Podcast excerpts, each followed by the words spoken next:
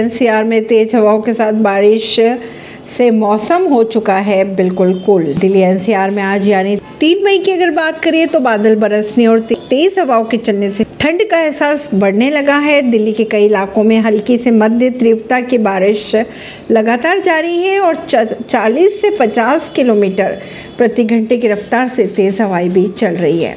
मई महीने के तीसरे दिन, यानी कि दिल्ली एनसीआर में आज भी बादलों के बीच झमाझम बारिश जारी है। पश्चिम विक्षोभ के असर से दिल्ली और इसके आसपास के इलाकों में तीन मई को भी तेज हवाओं के साथ बारिश हो रही है।